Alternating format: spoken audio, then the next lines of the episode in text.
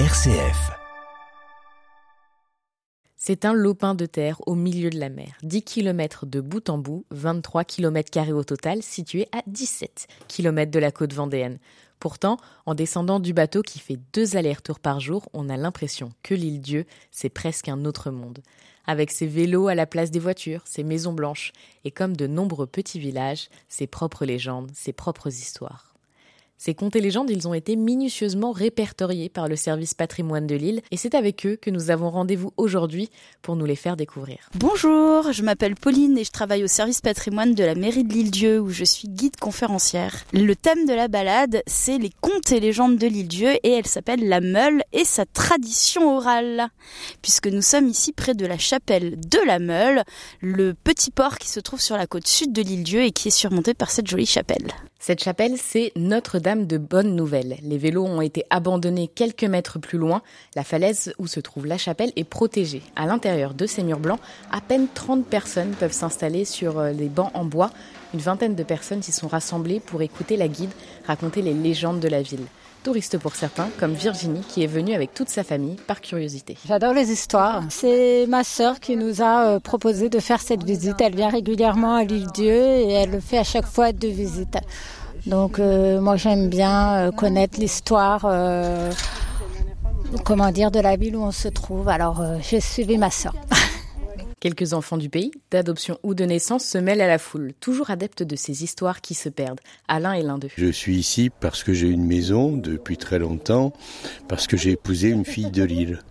Depuis que je connais l'île d'Yeu, ça fait 55 ans, j'ai acheté des bouquins de Maurice et Sœurs, de Jean-François Henri, je m'intéresse à l'histoire, oui, de l'île d'Yeu. Et c'est toujours intéressant d'apprendre, oui, si on s'intéresse au pays, c'est quand même vrai que l'île d'Yeu est quand même très marquée par l'histoire, enfin d'autres petits pays aussi, mais ici je pense que c'est particulier. Dans la petite chapelle, ce n'est pas avec une légende que Pauline commence sa visite, mais avec ce qu'elle appelle un intersigne, un signe que les marins pourraient envoyer à leur famille sur Terre. Quand un bateau est en perdition en mer, on dit que la cloche qui se trouve à l'extérieur de la chapelle se mettait à sonner toute seule, par elle-même, sans qu'on ait besoin d'activer la cloche.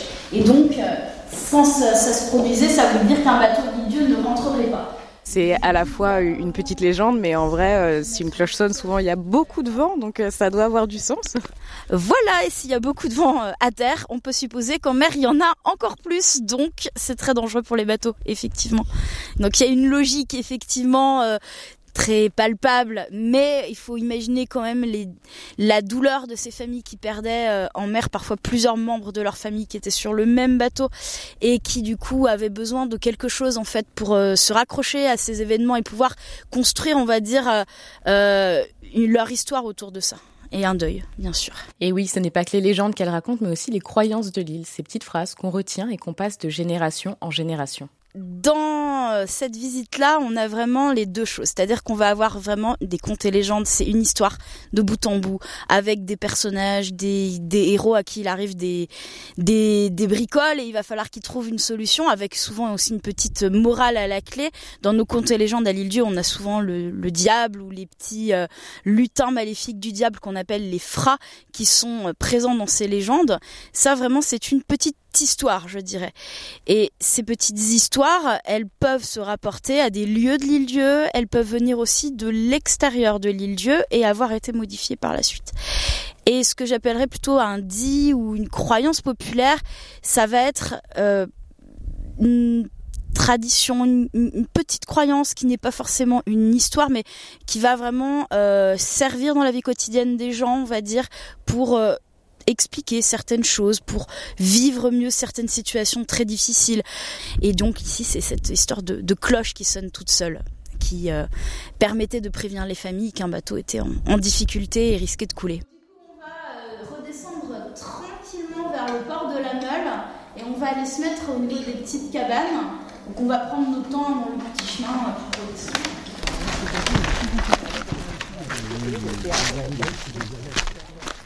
Et en prenant son temps, il arrive celui d'une nouvelle petite histoire, dont le personnage principal se cache près de la chapelle. Pas très très loin de la chapelle de la Meule, sur la pointe, il y a une grotte qui s'appelle le gouffre de la Grande Charte. Alors c'est pas vraiment une grotte en fait. C'est quand vous êtes sur la pointe, c'est comme un gouffre, un espèce de trou, une dépression qu'il y a sur le côté de la pointe. Et on raconte que la sorcière locale, la Gargorite, vivrait dans cette grotte-là. D'autres disent qu'elle est sur une autre grotte un petit peu plus loin sur la côte, mais peu importe parce que la Gargorite bénéficie de tout un réseau de grottes pour pouvoir se rendre dans toutes les maisons de l'Île d'Yeu pour punir les enfants qui n'ont pas été sages. Donc on a le père Fouettard version Île d'Yeu. Vous avez évoqué les frats, vous avez évoqué le diable, vous avez évoqué la Gargorite. C'est les personnages qu'on voit revenir dans les contes et légendes de l'Île d'Yeu. Alors le diable et les frats reviennent dans 2 ou 3 petites légendes comme ça, mais la Gargorite elle a sa propre légende, elle ne participe pas aux légendes des autres. C'est probablement d'ailleurs le personnage de conte et légende le plus ancien à l'Île d'Yeu, puisque le mot Gargorite commence par gargue, qui est du vieux français, qui désigne la gorge, comme on a le personnage de Gargantua au XVIe siècle dans les écrits de Rabelais, qui est un géant, un homme très très gourmand. Il va beaucoup manger, c'est quelqu'un qui est dans l'excès, notamment on parle beaucoup de ces excès de nourriture qui sont évoqués dans les écrits de Rabelais. Eh bien la Gargorite en fait c'est une sorcière qui a dans certaines croyances, parce que là on est vraiment dans le père Fouettard et chaque famille va avoir un peu sa version de la Gargorite, mais souvent elle va être celle qui va être une ogresse. Alors elle va pas forcément manger les petits enfants, ça dépend à quel point vous voulez traumatiser vos enfants en fait ça. Elle va aussi manger les bonbons et les gâteaux des enfants qu'elle va venir chipper si ils n'ont pas été sages. Elle va venir dans la cuisine et chercher tout ça avant que les enfants puissent se régaler avec. C'est pas les parents qui ont mangé parce qu'ils avaient faim, c'est la Gargorite qui est passée. Non, comme je disais aux petits de l'école du Ponant de l'Île d'Yeu que j'avais en visite cette semaine, non, c'est pas vos parents qui ont mangé les chocolats de Pâques, c'est la Gargorite. Je vous promets, c'est pas les parents, ils y sont pour rien. D'ailleurs, les parents ont bien dit non, on n'y a pas touché. C'est évidemment la Gargorite, et ça ne peut être qu'elle. Bon.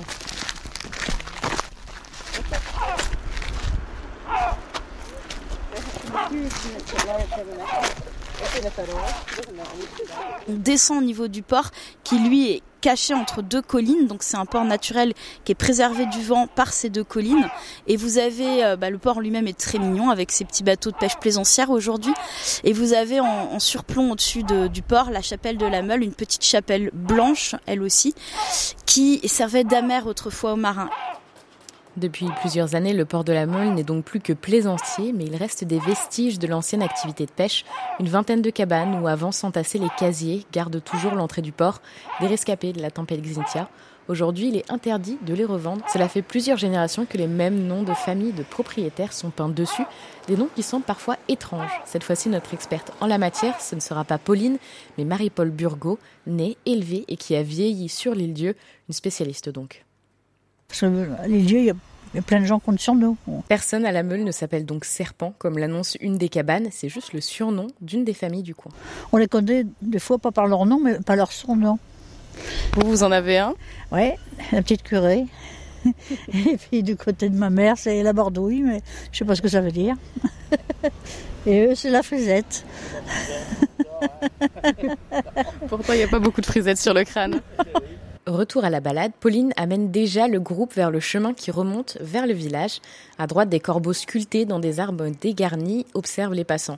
Sont-ils la recréation des corbeaux dont parlait un géographe grec quand il décrivait une île lointaine au large de la Loire, ou l'adaptation islaise d'un conte breton ? Même la guide Pauline hésite, car à l'Île d'Yeu, l'histoire, les légendes de venues de l'étranger et celles de l'île se mélangent. Je raconte pas les contes d'autre part, mais je n'ai pas pu m'empêcher de remarquer des parallèles entre différentes histoires. Par exemple, si vous avez voyagé en Irlande, vous connaissez peut-être l'histoire de Saint-Patrick. Saint-Patrick qui est évidemment le patron de l'Irlande.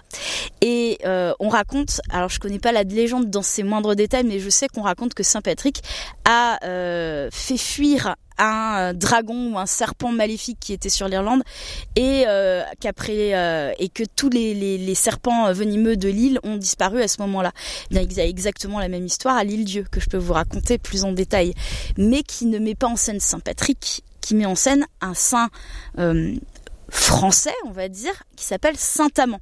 Et donc Amand serait né au 7e siècle, d'après la Légende Dorée. La Légende Dorée, c'est un texte écrit au 13e siècle qui va mettre par écrit en fait différentes petites histoires qui forment les légendes autour des saints, et donc ils ont appelé ça la Légende Dorée. Il y a plusieurs saints qui sont abordés dans cet ouvrage, ce best-seller du Moyen-Âge. Et donc du coup on parle de Saint Amand, on dit qu'il serait né au 7e siècle dans le pays d'Arbauge. Le pays d'Arbauge, c'est le nord de l'actuelle Vendée, et qu'il souhaitait devenir moine, mais son père n'était pas d'accord. Donc devenu un jeune homme, Amand va fuir sa famille, son père en fait, se rendre sur la côte vendéenne et vouloir s'embarquer pour se rendre sur l'île d'Yeu où il y avait un monastère. Et le truc, c'est que personne ne va vouloir l'emmener à l'île d'Yeu. J'imagine qu'il n'avait pas d'argent pour payer sa traversée. Il est parti sans l'autorisation de son père, sûrement. Et voilà, comme il est parti sans l'autorisation de son père, il y a de fortes chances qu'il soit parti sans rien. Et une fois arrivé sur la côte, du coup, il va s'installer dans un bateau et détacher le bateau et attendre que la marée fasse son office. Donc le bateau va partir tout seul avec la mer et va se diriger, comme magiquement, vers l'île d'Yeu.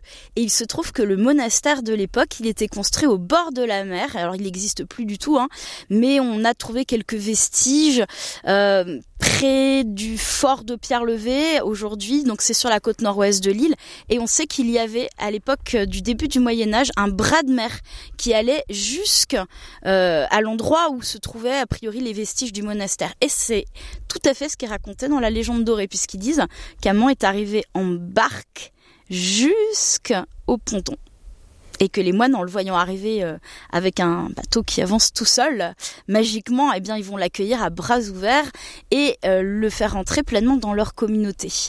Simplement, à l'époque, à l'île d'Yeu, vous aviez une créature maléfique qui était présente sur l'île et qui ravageait les cultures, qui attaquait les moutons et les animaux qui étaient élevés sur l'île.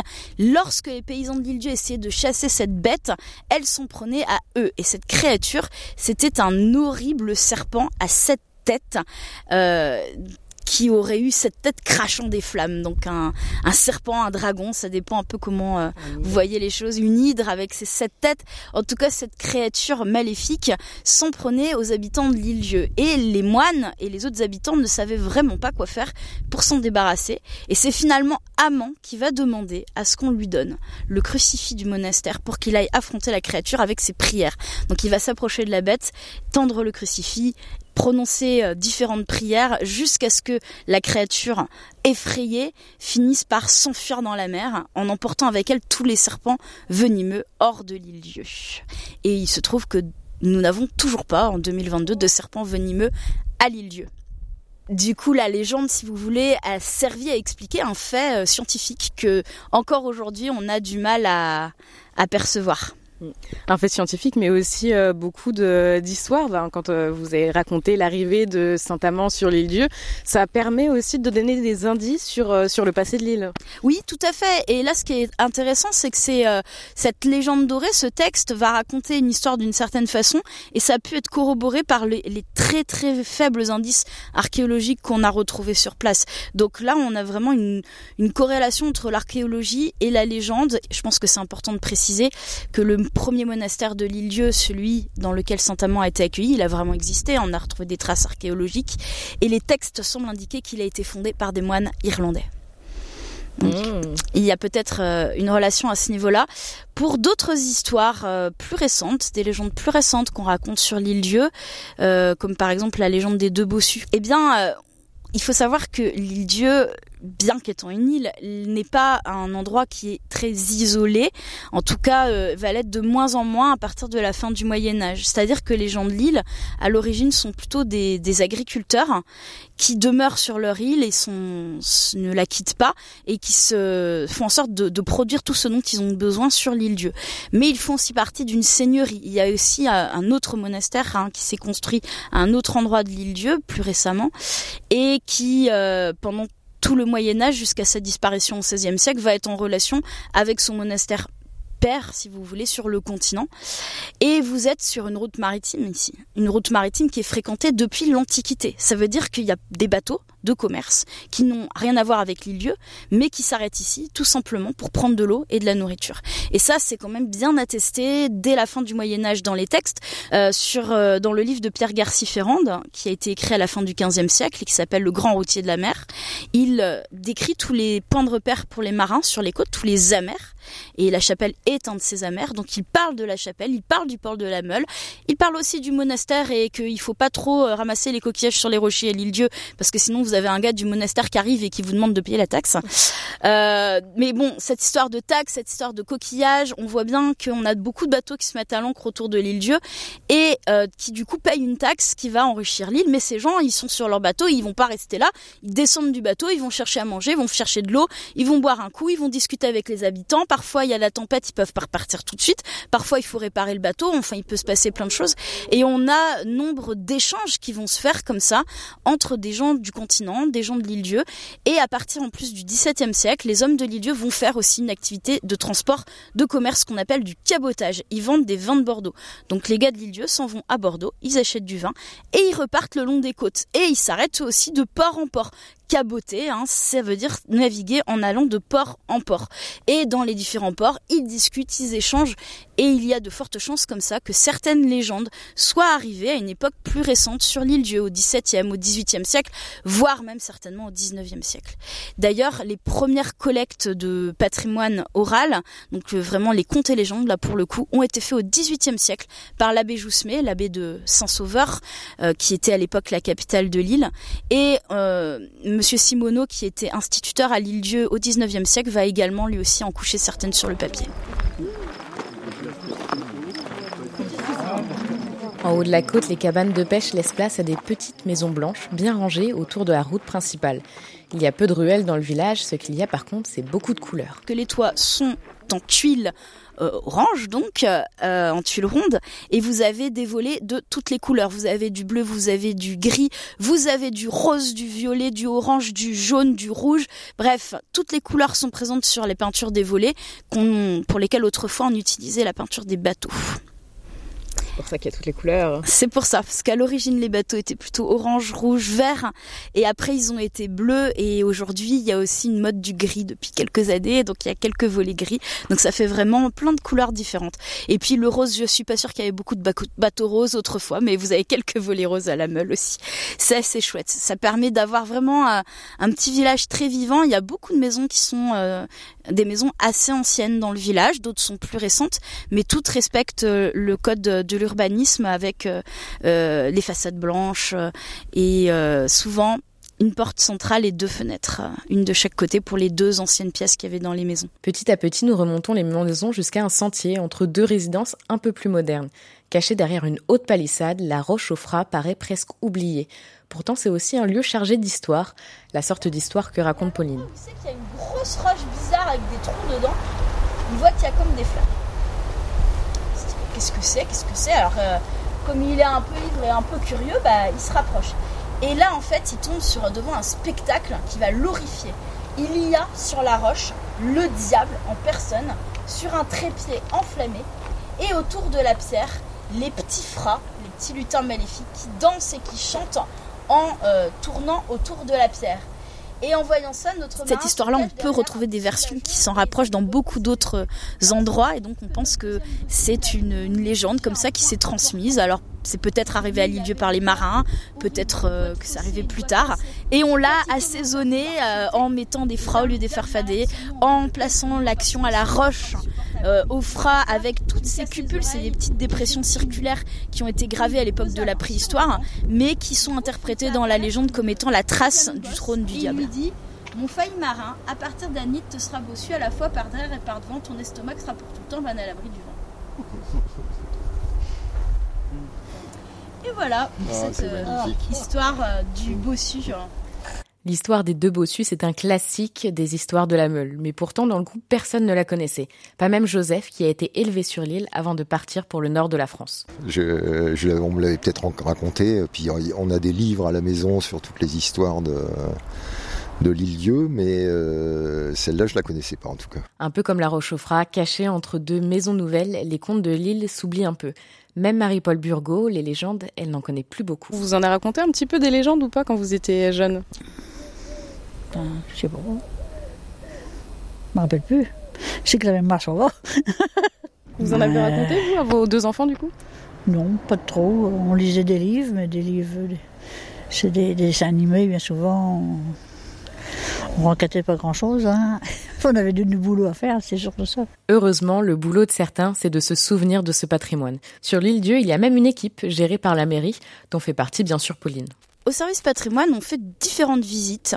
Et on fait plusieurs visites qu'on appelle des visites de village. Par exemple, on fait une visite de Saint-Sauveur, qui est la capitale ancienne de l'île d'Yeu. Et le village de la Meule, c'est un chouette petit village. Le port est très mignon aussi, c'est un petit port naturel. Et on est vraiment dans un cadre privilégié. Donc on s'est dit que c'était un endroit très intéressant pour parler un peu de l'histoire de ce port et aussi de l'architecture traditionnelle de l'île, parce que ça, on en parle un peu dans chacune de ces visites-là. Mais le thème qui nous paraissait vraiment intéressant de tisser à l'intérieur de cette visite, c'est les contes et les légendes, parce qu'il y a certains lieux dans les alentours de la Meule qui peuvent se rapporter à certaines légendes de l'île d'Yeu, et que même au sens large, c'est un site qui s'y prête plutôt bien. Donc pour créer cette balade, vous vous êtes basé sur un livre, c'est ça ? On s'est basé sur deux livres. Il y a le livre de Yves Loger qui récapitule les différentes contes et légendes de l'île d'Yeu, et il y a le livre de Claude Bujon qui lui va reprendre ces différentes traditions orales et va les analyser un petit peu plus en détail et essayer de comprendre un petit peu comment et quand ils se sont structurés. Ça fait longtemps que vous faites cette visite ? Alors la visite à la base a été créée par mes collègues Pascal et Annabelle. Donc moi j'ai repris la visite, puis après je l'ai un peu aménagée à ma sauce évidemment. Et elles ont créé cette visite avec les deux livres dont on a parlé et aussi en interrogeant les personnes de la Meule. Il y a un gros travail de collecte qui a été mené il y a quelques années au service patrimoine sur le village de la Meule, donc aussi bien dans la vie quotidienne des gens que dans l'utilisation des différents bâtiments de la Meule et puis différentes petites anecdotes qui ont pu être contées. Et ça a permis en fait tout ça de construire entre autres, cette visite guidée. Et donc, du coup, c'est vraiment tout ce travail-là, toutes ces petites archives auxquelles j'ai eu accès et dont j'ai pu m'imprégner. Et je ne sais plus depuis combien d'années je fais la visite, mais ça fait au moins 8 ans. Donc, voilà, c'est sans doute une de mes préférées, la Meule et sa tradition orale, dans les différentes visites que je fais. Mais oui, j'aime beaucoup cette visite parce que j'aime beaucoup mélanger les légendes avec l'historique. Il faut dire que sur le lopin de terre au large de la côte de Lumière, comme dans les terres vendéenne, l'histoire et la légende sont intimement liées. Déjà en 1874, dans son livre 93, Victor Hugo remarquait « La Vendée ne peut être complètement expliquée que si la légende complète l'histoire. Il faut l'histoire pour l'ensemble et la légende pour le détail. » Les légendes se mélangent pourtant aussi bien avec le présent. Si Marie-Paule et son mari ne connaissent plus trop bien les légendes du coin, certaines traditions se gardent, comme celle du mariage islet. Autant d'enfants, ils tournaient autour de la place. Le défilé du mariage. Ouais. À la sortie de la mairie, située dans la capitale Port-Joinville, de l'autre côté de l'île, une tradition attend les mariés. Une fois les papiers officiels signés, direction l'autre bout du port, vers la statue appelée la Norvège. En réalité, c'est un monument aux morts, offert par le gouvernement de la Norvège après la Première Guerre mondiale, en l'honneur des pêcheurs qui ont sauvé des marins torpillés par les forces allemandes. Mais la tradition demande à tout le cortège de mariage d'en faire le tour. Si vous voulez un enfant, il tourne une fois, si vous voulez deux enfants. Vous vous êtes mariés ici, vous avez fait le tour de la Norvège ? 2 fois, oui, et 2 enfants. Ça fonctionne du coup. Je sais pas, mais ça tombait comme ça. Et cela fait partie des croyances qui s'adaptent même au mariage du jour. Elle évolue. Beaucoup de couples ont aujourd'hui déjà des enfants avant le mariage. Alors quelle est la solution ? Des tours seulement pour ceux qu'on veut en plus, un tour dans le sens inverse pour chaque enfant déjà né, et pourquoi pas un tour pour chaque animal de compagnie que le couple souhaite adopter ? La tradition bouge.